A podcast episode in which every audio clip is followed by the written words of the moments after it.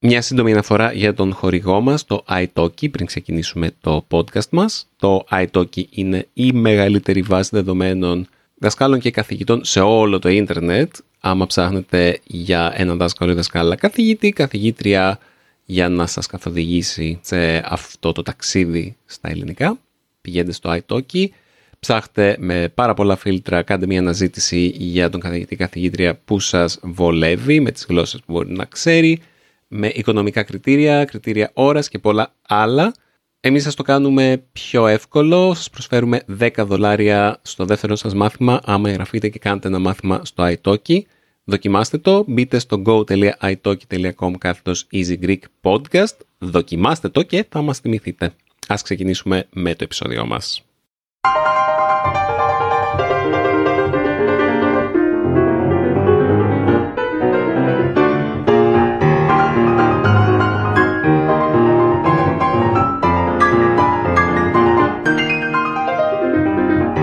Γεια σας φίλοι και φίλες του Easy Greek Podcast, του podcast που σας μαθαίνει ελληνικά με αυθεντικούς καθημερινούς διαλόγους. Έτσι κάναμε μια μικρή αλλαγή στην εισαγωγή για να μην μας βαρεθείτε πολύ. Είμαι η Μαριλένα και στο στούντιο, στον από κάτω όροφο του σπιτιού μας, έχω το... Δημήτρη. Πάλι εδώ, πέρασε ήδη μια εβδομάδα, αυτή η εβδομάδα πέρασε πάρα πολύ γρήγορα και δεν έχω προλάβει καν να σκεφτώ το podcast του Easy Greek αυτήν την εβδομάδα. Αλλά εντάξει, θα τα καταφέρουμε, θα, θα φτιάξουμε κάτι όμορφο πάλι για εσάς. Δεν έχεις καταφέρει να το σκεφτείς; Ναι, να πω, πω, πω. Δηλαδή ξαφνικά σήμερα συνειδητοποίησα δεν έχουμε κάνει podcast. Τι θα πούμε παιδιά; Αλλά μας εμπιστεύομαι και θα βγάλουμε ένα ωραίο podcast για τους φίλους μας. Προσπαθώ να μιλάω λίγο πιο αργά. Δεν ξέρω αν το παρατήρησες. Μας άφησε κάποιος μία κριτική στο Apple Podcasts όπου μας λέει ε, μιλάτε πάρα πολύ ωραία, μεν, είναι συμπαθητική η... Περιμένετε να το βρω ακριβώς. Η χρειά της φωνής σας. Νι, νι, νι, νι, νι, νι. Τέλος πάντων δεν μπορώ να το βρω γιατί για κάποιο λόγο στο Apple Podcasts, στο ίντερνετ, στο web τέλος πάντων, στο Apple Podcasts, στο app για Mac και στο Apple Podcasts στο iPhone έχει διαφορετικές κριτικές και διαφορετικό rating. Διαφορετικό... Πώς λέγεται το rating στα ελληνικά, Μαριλού; Βαθμολογία, ρε. Ευχαριστώ. Είμαι τόσο θυμωμένος που το ξέχασα. Πώς λέγεται το rating στα ελληνικά. Και δεν θυμάμαι πού, νομίζω ήταν στο Mac, στο app του Mac, το Apple Podcasts, κάποιος μας έγραψε αυτό που ξεκίνησα να λέω, ότι είμαστε συμπαθητικοί και ωραίες συζητήσεις, αλλά δεν είμαστε easy. Σε σύγκριση με το easy French, το easy Catalan και το easy German, που είναι πραγματικά easy, εμείς δεν είμαστε easy. Και αυτό με στενοχώρησε, γιατί έχω κάνει πολλές προσπάθειες να σας ρωτήσω, παιδιά. Είμαστε, θυμάστε, έχουμε κάνει ένα ολόκληρο podcast το πράγμα. Παιδιά, μιλάμε δύσκολα, είναι δύσκολο το Easy Greek podcast και όπως σας είχα πει, γιατί είχαμε λάβει άλλο ένα μήνυμα, αν θυμάστε, από τον κύριο Χάντς που είχε ξεκινήσει όλη αυτή την ιστορία. και έχουμε λάβει, βλέπω εδώ τώρα μπροστά μου το Apple Podcast στο ίντερνετ και έχουμε 21 βαθμολογίες κριτικές και παιδιά, οι τέσσερις από αυτές είναι ένα αστεράκι. και έχουμε, το, η βαθμολογία μας είναι 4,1. Πω πω. Γιατί; Ήταν μαχαίρι στην καρδιά αυτό το πράγμα. Να σου πω κάτι ρε Δημήτρη, δεν μπορούμε να αρέσουμε σε όλους και εσύ μερικές φορές το παίρνεις πολύ «Ω, ήρθε η καταστροφή του κόσμου». OK, okay. κάποιοι μας θεωρούν πιο δύσκολους από το Easy German, ενδεχομένως να είμαστε, ή μπορεί τα γερμανικά του κυρίου ή της κυρίας που άφησε το σχολείο να είναι πιο καλά, οπότε να είναι, είναι πιο οικείο το Easy German Podcast και να θέλει να μας βάλει όντως ένα. Έχω κουραστεί με αυτήν την ιστορία με τα στεράκια στο TripAdvisor, στα app κτλ. Είμαστε για κάποιους δύσκολοι, είμαστε για κάποιους εύκολοι, είμαστε για κάποιους αξιαγάπητοι, είμαστε για κάποιους αδιάφοροι και εκνευριστικοί ας πούμε. Ελπίζω πως όχι. Ε, μπορεί και να είμαστε. ναι, αυτό που λες θα είχε κάποια βάση, όμως σε όλα αυτά τα άλλα easy German, easy, ε, η βαθμολογία τους είναι ψηλή. Εμείς όμως δεν, δεν έχουμε αυτή την ψηλή. Εντάξει. Εντάξει, και το 4,1 δεν είναι χαμηλό, αλλά δεν είναι 4,9. 4,8. Δεν πειράζει, ρε. Στο να είναι 4,1. Α, οι φίλοι μας που μας ακούνε και τους αρέσουμε, μπείτε στο, δεν ξέρω πώς το λένε αυτό, Apple Podcast Application, τι, σκατά, έχω μπερδευτεί με όλα αυτά πια, και αφήστε μας αστεράκια και την κριτική σας. Μπράβο. Αυτό. Μπράβο, ευχαριστούμε Μαριλού για το call to action που βγάλαμε Ε, για τους φίλους μας. Αυτή είναι η διαφορά ανάμεσα σε σένα και σε μένα, όταν έχουμε ένα πρόβλημα. Εσύ το φιλοσοφείς, εγώ προσπαθώ να το λύσω. Μπείτε, αφήστε βαθμολογία, γράψτε πόσο σας αρέσουμε ή και δεν σας ναι, ρε αρέσουν. παιδί μου, οκ. Γενικά, επειδή και εγώ τις τελευταίες μέρες έχω λάβει κάποια έτσι mail ότι «Α, σας ακούω, μου αρέσει, OK». Αν έχετε χρόνο, μπείτε και γράψτε. Και να μην σας αρέσουμε, οκ. Δεν γίνεται, εσύ πρέπει να μου το πεις αυτό, ότι δεν γίνεται να είμαστε αρεστοί από όλους. Εντάξει, μας έπεσαν βαριά τώρα τα, τα αστεράκια, τα μονά, το ένα μετά το άλλο. Δεν πειράζει να, να διαβάσουμε και να κάνουμε λίγο την αυτοκριτική μας. Μιλώντας για email, Α, ναι. ας ε, διαβάσουμε email. Πολλές πάσες και πολλές γέφυρες. Μπαμ, μπαμ, μπαμ σήμερα. Μη με διακόπτεις, ευχαριστώ. Μιλώντας για email, ας ε, διαβάσουμε τα email των ε, ακροατών μας.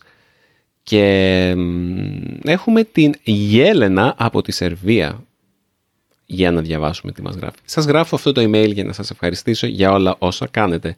Ακολουθώ το YouTube κανάλι σας και τα podcast σας, τα οποία μου αρέσουν πάρα πολύ, περίπου δύο χρόνια. Ξεκίνησα να μαθαίνω ελληνικά λόγω αγάπης. Είμαι μαζί με έναν Έλληνα, τον λένε Αθανάσιο, Θανάση, εδώ και έξι χρόνια. Αραβωνιαστήκαμε πριν λίγους μήνες. Τα πρώτα τρία χρόνια ταξιδεύαμε συχνά και οι δύο λόγω απόστασης. Αν και δεν ήταν εύκολη αυτή η περίοδος, είχε και τις ομορφιές της. Ευτυχώς τώρα μένουμε μαζί. Η αγάπη επιμένει. Αν δεν έχετε συζητήσει αυτό το θέμα, φιλίες και σχέσεις εξ αποστάσεως, και αν σας αρέσει, μπορεί να είναι ένα καινούριο θέμα για επεισόδιο. Ναι, θα μπορούσε. Ευχαριστούμε, Γέλενα. Το έργο σας με έχει βοηθήσει να καταλάβω καθημερινούς διαλόγους πιο εύκολα και είναι ενδιαφέροντα. Οκ. Το έργο είναι ενδιαφέρον, μάλλον εννοεί. Τα καλύτερα επεισόδια του post. Τα καλύτερα επεισόδια του podcast, κατά τη γνώμη μου, είναι οι δουλειές μας σε ένα παράλληλο σύμπαν. Τι αγοράζουμε στο διαδίκτυο. Όσα ζηλεύουμε που δεν έχουμε στην Ελλάδα. Η ζωή μετά και μιλώντας με τους νεκρούς μέσω AI. Μμ. Ανυπομονώ να ακούσω τα καινούργια επεισόδια. Πολλά χαιρετίσματα, Ελένη. Ευχαριστούμε. Ευχαριστούμε Ναι, θα το πολύ. συζητήσουμε αυτό από στάση. Ε, σχέση από απόσταση είναι κάτι που διαφωνούσα με τον Δημήτρη. Κάποτε. Και έχουμε φτάσει σε σημείο τώρα να μην χωριζόμαστε καθόλου. Είναι, ναι, η Ναι. σχέση εξ αποστάσεως, μεγάλο κεφάλαιο. Ο Δημήτρης είχε την εμπειρία αυ- αυτή, εγώ δεν την έχω, οπότε ναι. Ευχαριστούμε που μας δίνετε ιδέες για θέματα, γιατί ενίοτε ξεμένουμε. Ναι. Και το είναι να μπορούμε να το θέσουμε ως εξής, όπως το είχαμε συζητήσει και με τις, ε, παρ- όχι παροιμίες, με τις εκφράσεις, στο επεισόδιο με τις εκφράσεις που είχαμε ρωτήσει τον κόσμο για το distance makes the heart grow fonder εναντίον μάτια που δεν βλέπονται γρήγορα Α, ναι. λησμονιούνται. Ποιο ισχύει τελικά. Οκ. Ναι. Το μάτια που δεν βλέπονται γρήγορα λησμονιούνται είναι μία από τις εκφράσεις που συζητήσαμε σε εκείνο το επεισόδιο και σημαίνει ότι άμα δεν βλέπεις κάποιον, τον ξεχνάς. Είναι το, το μαχαίρι στην καρδιά των σχέσεων εξ αποστάσεως. Πες το αυτό σε ένα ναυτικό για παράδειγμα. Μμ. Λοιπόν, έχουμε άλλο ένα email από την Λένα. Α, Ελένη και Παρόμοιο. Ελένα. Οκ. Ναι. Και Γέλενα Μαριλένα. Λένα. ναι. Καλημέρα Μαριλένα και Δημήτρη. Ακούω το podcast σας κάποια χρόνια τώρα και πρώτα απ' όλα θέλω να σας πω ευχαριστώ και μπράβο για τη δουλειά σας. Έμεινα στην Ελλάδα τελευταία χρόνια και μόλις γύρισα στη Γερμανία. Ελπίζω ότι το Easy Greek Podcast θα είναι ένας τρόπος για να νιώθω πιο κοντά στην Ελλάδα, να κρατάω επαφή με την ελληνική γλώσσα και να βελτιώνω τα ελληνικά μου ακόμα και στο εξωτερικό.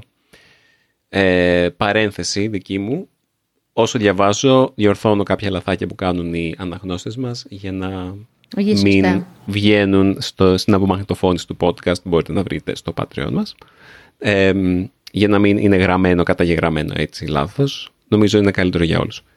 Συνεχίζω. Μόλις άκουσα το επεισόδιο για τη Σαμοθράκη. Και εγώ πήγα Σαμοθράκη φέτος. Ήταν η πρώτη φορά και σίγουρα όχι τελευταία για μένα και πήγα για ένα μήνα. Πρώτα δούλευα σε ένα eco project που λέγεται Green Flow κοντά στη χώρα και μετά πήγα στο ελεύθερο κάμπινγκ. Όπως είπες και εσύ Δημήτρη, και για μένα η Σαμοθράκη έγινε ένα από τα πιο αγαπημένα μου μέρη στον κόσμο. Είναι μαγική. Πιστεύω ότι είδαμε και το ίδιο φαινόμενο με τα αστέρια που ανακλώνται στη θάλασσα και μπορείς να παίξεις μαζί τους. Το περιγράφεις στο επεισόδιο. έμαθα ότι αυτό που είδα εγώ δεν ήταν απλά τα αστέρια που ανακλώνται στη θάλασσα, αλλά είναι βιοφωτο... βιοφωταυγή πλανκτών. Και το πλανκτόν λάμπει όταν κουνάς το νερό γύρω σου και φαίνονται σαν αστέρια μέσα στο νερό ή σαν σπίθες. Μάλλον το είδες κι εσύ αυτό. Για μένα ήταν από τα πιο μαγικά πράγματα που έχω δει στη ζωή μου. Συγγνώμη για το αρκετά μεγάλο μήνυμα. Σας χαιρετώ από την Νότια Γερμανία. Λένα. Τώρα μου ήρθε, δεν ξέρω, μια αστεία ιστορία, Λένα, με αυτό που λες με το πλανκτόν. Και εγώ όταν μου το είπε ο Δημήτρης για πλακτόν πίστευα ότι θα μου μιλάγε και είμαι σίγουρη ότι ήταν και αυτό.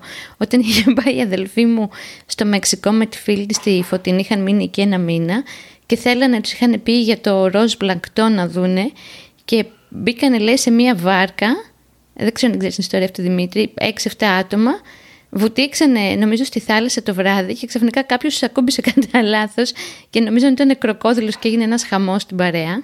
Και μετά. και δεν ξέρω τώρα, είδες πώς μπορείς να θυμηθείς έναν άνθρωπο. Και μετά φεύγοντας, πέρασε μία άλλη βάρκα και ρώτησε το δικό του βαρκάρι. Ε, αγνο... Είπες στον δικό τους βαρκάρι, η αδελφή μου ξέρει Ισπανικά από ό,τι κατάλαβε. Έχω χάσει ε, δύο από τους τουρίστες που είχα φορτώσει στη βάρκα και δεν μπορώ να τους βρω. Και σκεφτόμουν, όταν μου το έλεγε η Κατερίνα, πόσο τρομακτικό είναι να πας έτσι μια τέτοια εκδρομή στο Μεξικό, στη μέση του πουθενά και να σε ξεχάσει ο βαρκάρι στις θάλασσες αυτές και στις, στη λίμνη, μάλλον λίμνη, ήταν μπορεί όντως να έχει κάνει ένα κροκόδιλο. Έλενα τώρα, sorry, ήταν λίγο άσχετο το σχόλιο, αλλά αυτό, αυτό σκέφτηκα. Γιατί ναι, και εγώ πιστεύω ότι ο Δημήτρης είναι πλανκτόν και όχι μόνο τα στεράκια. Ε, κοίτα, ψάχνοντας το πλανκτόν, γιατί μου κίνησα στην περιέργεια, Λένα, ομολογώ, όλα τα είδη πλανκτόν που μπορούσα να βρω στην, σαν που έχουν αυτή τη βιοφωτάβια ή πώς λέγεται, ε, φαίνονταν να είναι μόνιμα φωτεινά, δηλαδή να είσαι στο νερό και κάπως να, να είναι μόνιμο το φως που βγάζουν. Αλλά εγώ πρόσεξα ότι όταν κούναγα τα χέρια μου μέσα στο νερό, τότε μόνο φαίνονταν. Δηλαδή ήταν σαν η κίνηση μέσα στο νερό από τα χέρια μου να δημιουργούσε φυσαλίδες και αυτές, δηλαδή ήταν σαν να βλέπω μπουρμπουλήθρες οι οποίες ανακλούσαν το φως το οποίο ερχόταν απ' έξω. Τώρα που το λες θα μπορούσε να είναι και πλανκτόν, δεν ξέρω. Προσπάθησα να το παρατηρήσω αυτό το φαινόμενο γιατί σκέφτηκα και εγώ εκείνη τη στιγμή ότι θα μπορούσε να είναι πλανκτόν, αλλά έβλεπα τα στέρια. Έβλεπα δηλαδή, κοίταξα την επιφάνεια και μετά κοίταξα και τον ουρανό και μετά πάλι μέσα στο νερό και έχω την αίσθηση ότι ήταν τα αστέρια, αλλά μπορεί να είναι και το πλανκτόν. Αυτό που μου έγραψες εσύ θα μπορούσε και αυτό να ισχύει. Ε, ευχαριστώ πάντως, χαίρομαι που είχες και σε αυτή την εμπειρία και χαίρομαι που σου άρεσε και η Σαμοθράκη. Για άλλη μια φορά την προτείνω σε όλους και όλες. Όπως βλέπετε δεν είναι μόνο το δικό μου bias. Bias. Πώς το λέμε αυτό στα ελληνικά; Bias. Ε, η δική μου προκατάληψη. Ναι, δεν είμαι προκατηλημένος. Είναι όντως η Σαμοθράκη από τα πιο μαγικά μέρη στον κόσμο. Λοιπόν, έχουμε επίσης την Μαρία, την κλασική τη φίλη μου. Έχουμε και την Μαρία, την κλασική μας φίλη από τη Βραζιλία που μας έστειλε ξανά ηχητικά. Δεν θα τα παίξουμε τώρα. Είναι μικρά γι' αυτό. Ε, και μας είπε πόσο της άρεσε το επεισόδιο όπου μίλαγε ο Σταύρος. Και το έβαλε και το άκουσε δύο φορές και ότι ήταν πάρα πάρα πολύ γλυκό. Ναι, πήγε καλά αυτό το επεισοδιάκι, λογικό. Τα μωρά Μαρία, να ξέρεις, πουλάνε πάρα πολύ. Θα σου το πω κοινικά. Σήμερα που δεν είμαι πολύ στα κέφια μου και είμαι σε μια φάση κούραση και κινησμού, αν θέλετε να βγάλετε λεφτά και έχετε μωρά, φτιάξτε και λογαριασμό στο Instagram. Αν θέλετε να βγάλετε χολή, κάντε ένα podcast. Όχι, εντάξει, σοβαρά τώρα δεν θέλω να, να λέω μόνο καφρίλες. Παρόλο που έχω αυτή τη διάθεση, ήταν εξαιρετικά καλό και συγκινητικό και χαίρομαι έτσι που έχουμε καταγράψει το Σταύρο να μιλάει γιατί αυτό εβδομάδα με εβδομάδα αλλάζει, οπότε είναι ωραίο έτσι που έχουμε ένα αρχείο. Και αν παρατηρήσετε υπάρχει και διαφορά στον τρόπο ομιλίας του το Μάιο και τρόπο ομιλίας του όταν πήγαμε στην Κίμολο. Ότι εξελίσσεται πάρα πολύ γρήγορα ο τρόπος που μιλάει. Αυτό. Ευχαριστούμε. Mm. Και ο Σταύρος ευχαριστεί. Ο οποίος Σταύρος είναι άρρωστος και είμαστε πολύ θυμωμένοι με αυτό. Γιατί θα ναι. μιλήσουμε για το θυμό. Το θέμα μας είναι ο εκνευρισμός, ο θυμός, ε, όλα αυτά. Σκέφτηκα, δηλαδή προσπαθούσαμε πριν κάτσουμε στα στούντιό μας γιατί να μιλήσουμε και συνειδητοποίησα ότι έχω τσακωθεί με πάρα πολύ κόσμο αυτές τις μέρες. Με όλους έχουμε τσακωθεί. Ναι, δεν ξέρω για σένα, αλλά εγώ έχω δεν ξέρεις για τσακωθεί. μένα. Μαζί σου δεν έχω τσακωθεί φουλ. ναι, αλλά πέρα από σένα έχω τσακωθεί και με άλλους. και αυτούς που τους περιμένεις. Δεν θα πούμε Ναι. ονόματα για να μην τους στεναχωρέσουμε. Ναι, ξέρετε εσείς. Ναι. Κάποιοι από αυτούς μάλλον μας ακούνε τώρα. Εγώ πιστεύω πολύ ισχυρά ότι τα αστέρια και τα φεγγάρια είναι κάπου περίεργα, γιατί με όποιον μιλήσω αυτή την περίοδο έχει τσακωθεί πάρα πολύ με τα τέρια του, με τους γονείς του, με τους φίλους του. Υπάρχει ένας γενικότερος εκνευρισμός εκεί έξω. Τα αστέρια το- που ανακλώνται στα νερά της Αμοθράκης. Ναι, αυτά. Είχα πει στο επεισόδιο τότε που σας έλεγα τι έκανα στη Σαμοθράκη ότι μου είχε βγει ένας θυμός, ένα έντονο συνέστημα τότε θυμού εμ, στις ολοτροπικές αναπνοές και να ρωτιέμαι μήπως εκείνο το συνέστημα μου βγαίνει και τώρα ότι εκφράζω πιο εύκολα το θυμό μου από τότε, αλλά δεν νομίζω ότι είναι μόνο αυτό. Όχι, εγώ πιστεύω ότι. Δεν ξέρω. Νομίζω είμαστε όλοι πολύ κουρασμένοι. Και δεν έχουμε αντοχές και δεν έχουμε υπομονή. Και μ, ο καθένας για τους λόγους του είναι κουρασμένος. Εγώ έχω να πω ότι γύρισα από τη Σαμοθράκη και μου πες Μαριλού, κατάλαβα ότι έχω θυμό πολύ με τους τάδε και τάδε, δεν λέω με ποιους. Και εσύ δεν μου φταίει σε τίποτα, παρόλο που θυμώνω με σένα κτλ. Αλλά δεν είσαι εσύ αυτή που φταίει πραγματικά για το θυμό μου και τσακώνεσαι μόνο μαζί μου αυτή την εβδομάδα. Ή κατά κύριο λόγο μαζί μου. Είδες, σε, σε προδίδω εδώ στους ακροατές.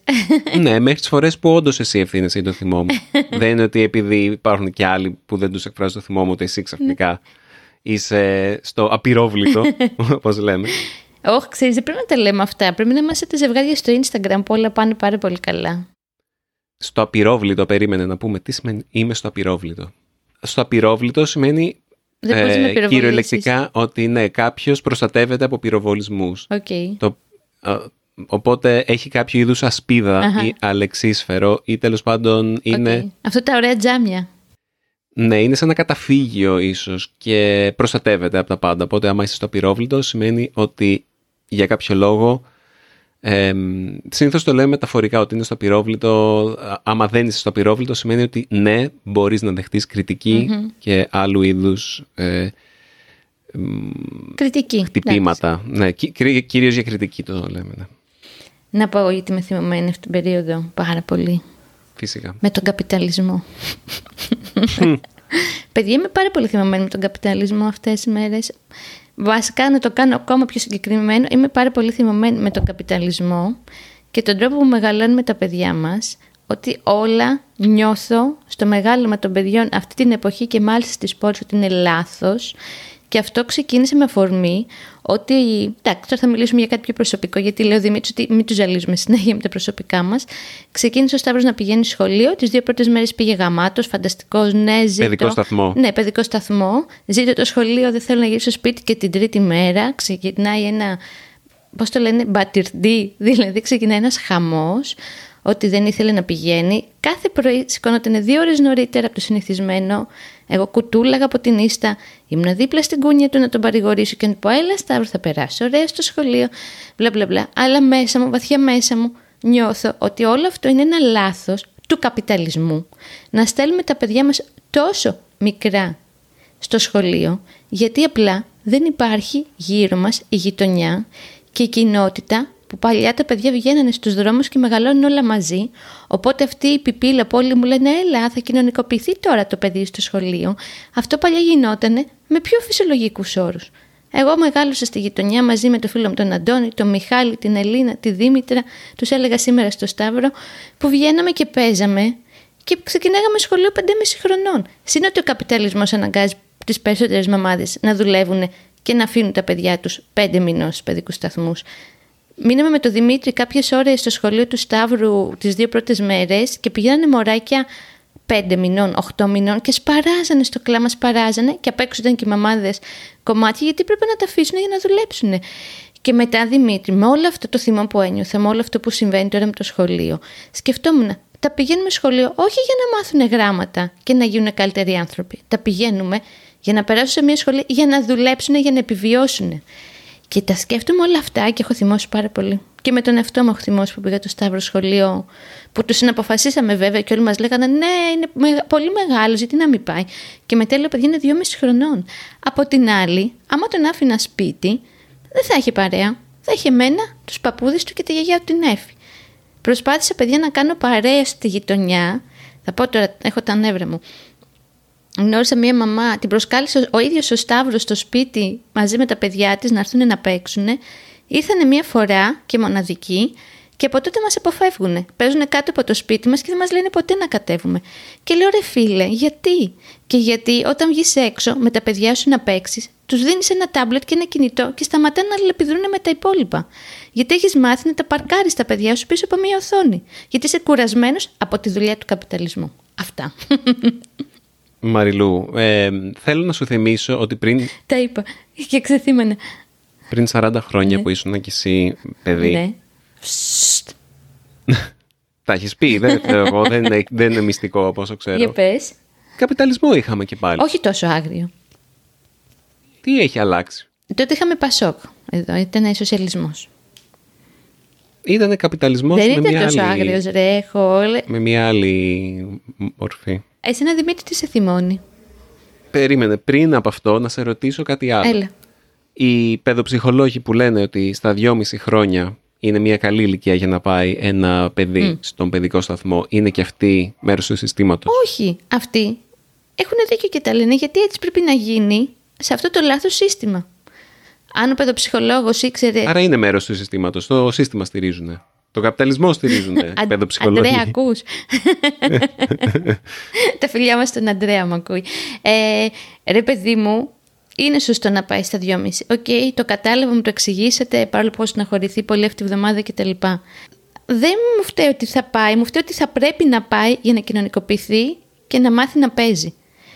Παλιά έβγαινε στη γειτονιά, δηλαδή τώρα όλο αυτό ουσιαστικά έρχεται και αντικαθιστά τις ανθρώπινες σχέσεις που θα έπρεπε να υπάρχουν και να βλέπει τους φίλους του και να μην είμαστε όλοι να τρέχουμε κουρασμένοι πίσω από τις οθόνες και τα μικρά και τα μεγάλα.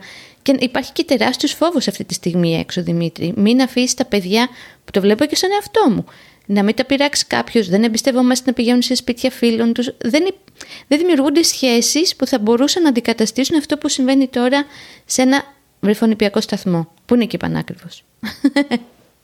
Αυτά. Εγώ νομίζω ότι βγάζεις ε, Το- τη χολή σου Ναι. για έναν θεσμό που δεν είναι το πρόβλημα αυτός. Αυτό είναι, Είναι το απλά- αποτέλεσμα του προβλήματος.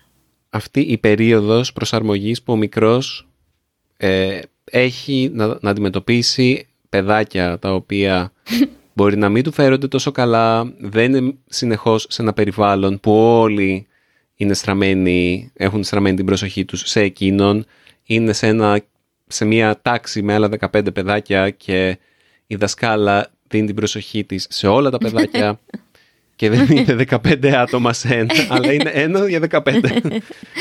ε, νομίζω ότι και για μας είναι αυτό προσαρμογή. Ε, βέβαια. είναι, είναι το κομμάτι του πρέπει να μάθουμε ότι το παιδί μας θα περάσει και από κάποιες φάσεις όπου Θα το σπρώξουνε. θα είναι δυσαρεστημένο με το Ναι. τι συμβαίνει, ότι δεν θα είναι όλα τέλεια, και, αλλά είναι μια απαραίτητη διαδικασία. Δηλαδή, μ, καλός κακός, ναι, άμα δεν είχαμε καπιταλισμό και είχαμε ένα διαφορετικό σύστημα και μέναμε σε ένα χωριό, ίσως, μπορεί να μην χρειαζόταν να πάει παιδικό σταθμό. Αλλά αυτή είναι η κοινωνία που ζούμε και πρέπει να περάσει από αυτή την διαδικασία, γιατί αν δεν περάσει θα έχει θέματα. Δηλαδή, Και εγώ με δεν θυμωμένη θα με την κοινωνικοποιηθεί. κοινωνία. Αυτό. Με το σύμπαν. Ναι, δεν σου λέω ότι θέλω να γίνω σαν το Captain Fantastic, αυτή τη φοβερή ταινία που δεν πήγαινε τα παιδιά του στο σχολείο. Ποτέ. Και τα μεγάλωνε και τα διαβάζει εκείνος και ήταν έτσι λίγο αγρίνια. Απλά σου λέω ότι θεωρώ ότι είναι πολύ μικρά. Τα βάζουμε πολύ γρήγορα στο λούκι. Αυτά. Έλα, πες και εσύ είσαι θυμωμένος γιατί έχω πάρει, το έχω πάρει όλο πάνω μου. Μ, είμαι θυμωμένος με το ότι υπάρχουν αρρώστιες. είναι, είμαι θυμωμένος με τα πράγματα για τα οποία κανείς δεν φταίει, αλλά κάνουν τη ζωή σου χειρότερη. Μμ. Δηλαδή, τώρα ο μικρός κόλλησε μία ίωση. Τις έξι πρώτες μέρες του σχολείου. Ναι, τις έξι πρώτες μέρες σχολείου που είναι αναμενόμενο. Έλα όμως που η γιορτή του ήταν ε, τώρα 14 Σεπτεμβρίου και αν θυμάστε πέρσι είχαμε κανονίσει την βάπτιση εντός εισαγωγικών βάπτιση γιατί δεν ήταν χριστιανική βάπτιση, θα ήταν μια βάπτιση πιο Εναλλακτική. εναλλακτική, ευχαριστώ.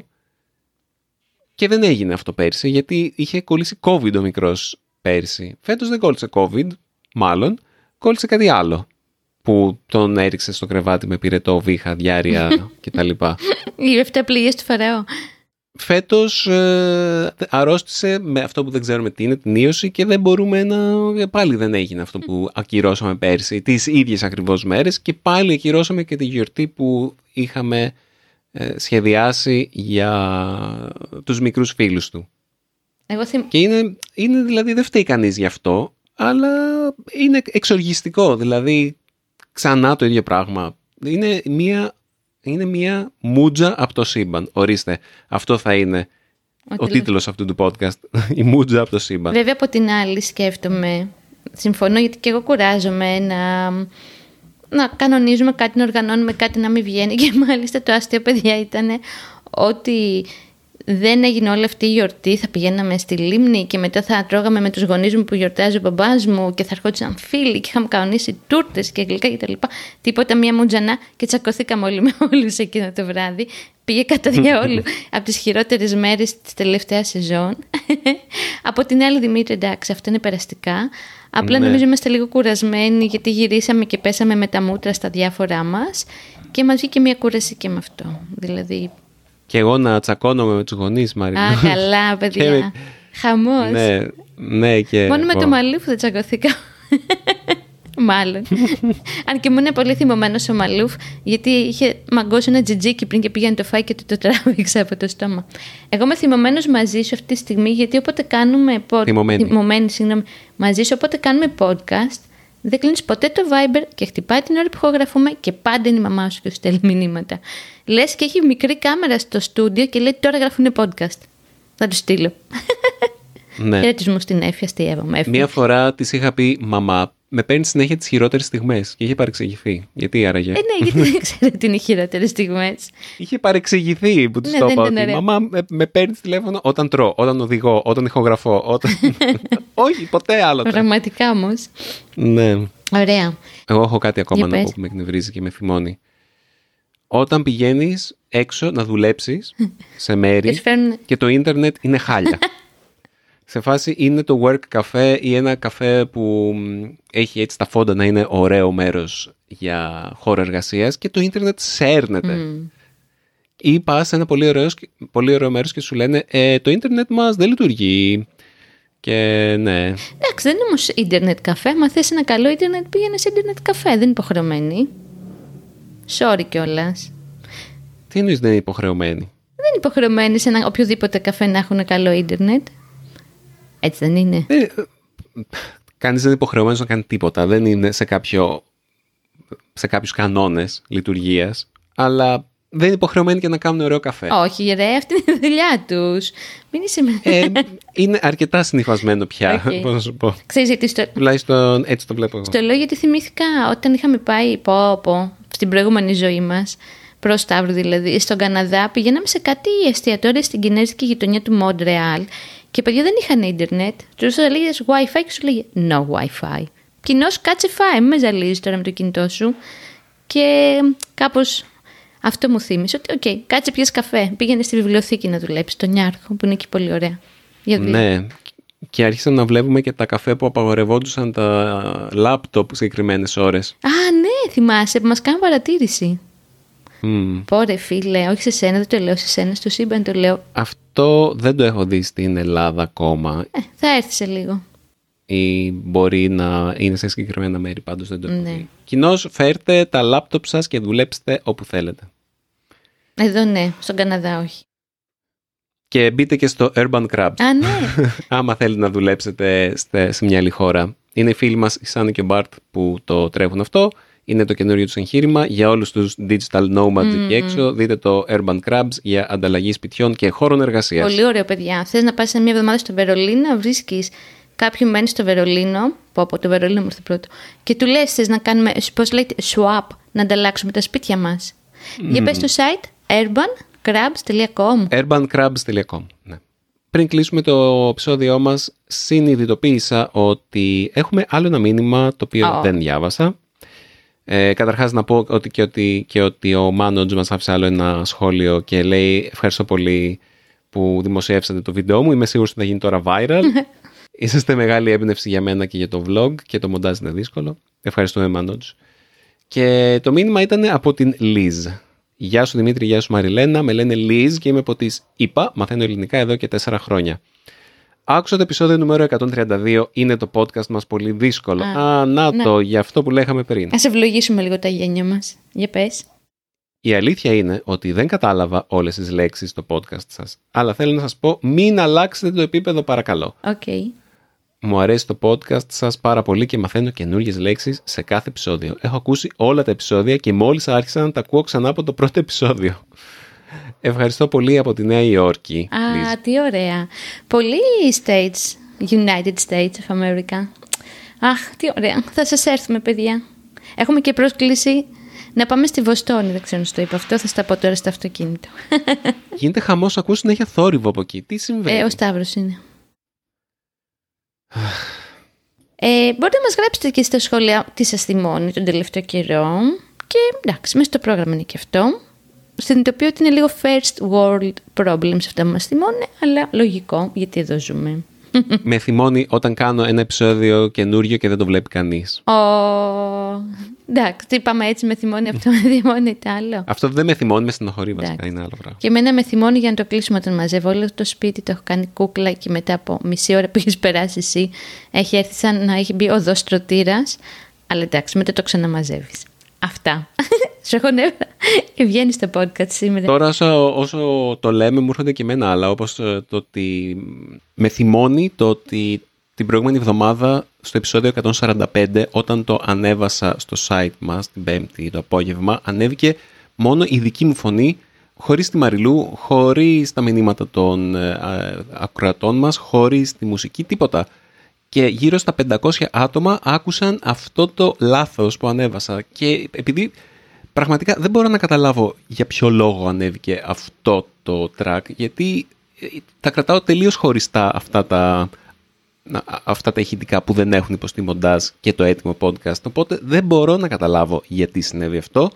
Και ευχαριστώ πάρα πολύ όλους όσους μου στείλανε μήνυμα για να το φέρουν στην προσοχή μου ότι υπήρξε αυτό το λάθος. Σας ευχαριστώ όλους γιατί δεν θα το είχα καταλάβει από μόνος μου. Με θυμώνει πάρα πολύ όταν περνάνε απ' έξω τύποι Α, ναι. με τα καγκούρο αυτοκίνητά τους, full μουσική, δυνατά πο- πολύ και παίζουν ηλίθια τραγούδια. Και επειδή μένουμε κοντά σε φανάρι, σημαίνει ότι πολλές φορές έχει ουρά στο φανάρι και δεν είναι ότι απλά περνάνε Ναι, με αργά την μου κόλλο το. μουσική τους. Κάθονται με, με τη μουσική. Σταματάει το αυτοκίνητο στην ουρά, περιμένει το φανάρι έξω από το σπίτι και ακούει το που, που, που, που, που. Ναι. Και η ελληνική μουσική στη διαπασόν, όπως λέμε, που σημαίνει πάρα πολύ δυνατά. Ή Δύο η ώρα το βράδυ, τρεις Ναι, η ώρα καλέ, το στα βράδυ, τέτοια. συ- πολύ συχνά, ή το απέναντι ή πολύ κοντά στο σπίτι μας αυτό το κέντρο. Τέλος πάντων, δεν- ας μην μπούμε στην, σε λεπτομέρειες. Ε, Μία άλλη φορά θα πούμε περισσότερα για το όσα μας θυμώνουν. Και για να σταματήσω να θυμώνω, σταματήστε να πετάτε πυροτεχνήματα μετά τα μεσάνυχτα. Δεν γίνεται 12 και μισή να πετάτε πυροτεχνήματα. Ε, Κοιμάται ο Σταύρος. Και όχι μόνο ο Σταύρος, και εγώ κοιμάμαι. 12.30 ώρα τώρα. Γιορτάστε τον Ολυμπιακό λίγο νωρίτερα. Ή τους γάμους σας που παντρευόστε και πετάτε πυροτεχνήματα. και ξέρετε, κάποια στιγμή μπορεί να τα κλαίτε αυτά τα λεφτά για τα πυροτεχνήματα. Πολύ κακό αυτό. Λοιπόν, πάμε στην αντιφασιστική συναυλία Δημήτρη. Πάμε, πάμε. Άντε, φιλιά. Σας αγαπάμε μετά από όλα αυτά. Στείλτε μας στο easygreek.fm για το σχόλιο σας. Μπορείτε να μας στείλετε και στο podcast παπάκι easypavlagreek.org για το ηχογραφημένο σας μήνυμα ή το email σας. Τα περιμένουμε με πολύ χαρά. Όπως βλέπετε διαβάζουμε το μεγαλύτερο ποσοστό όσων μας στέλνετε και χαιρόμαστε πάρα πολύ που το κάνουμε αυτό. Περιμένουμε όλα σας τα μηνύματα. Τα λέμε στο επόμενο επεισόδιο του Easy Greek Podcast. Να είστε όλοι και όλες. Γεια και χαρά.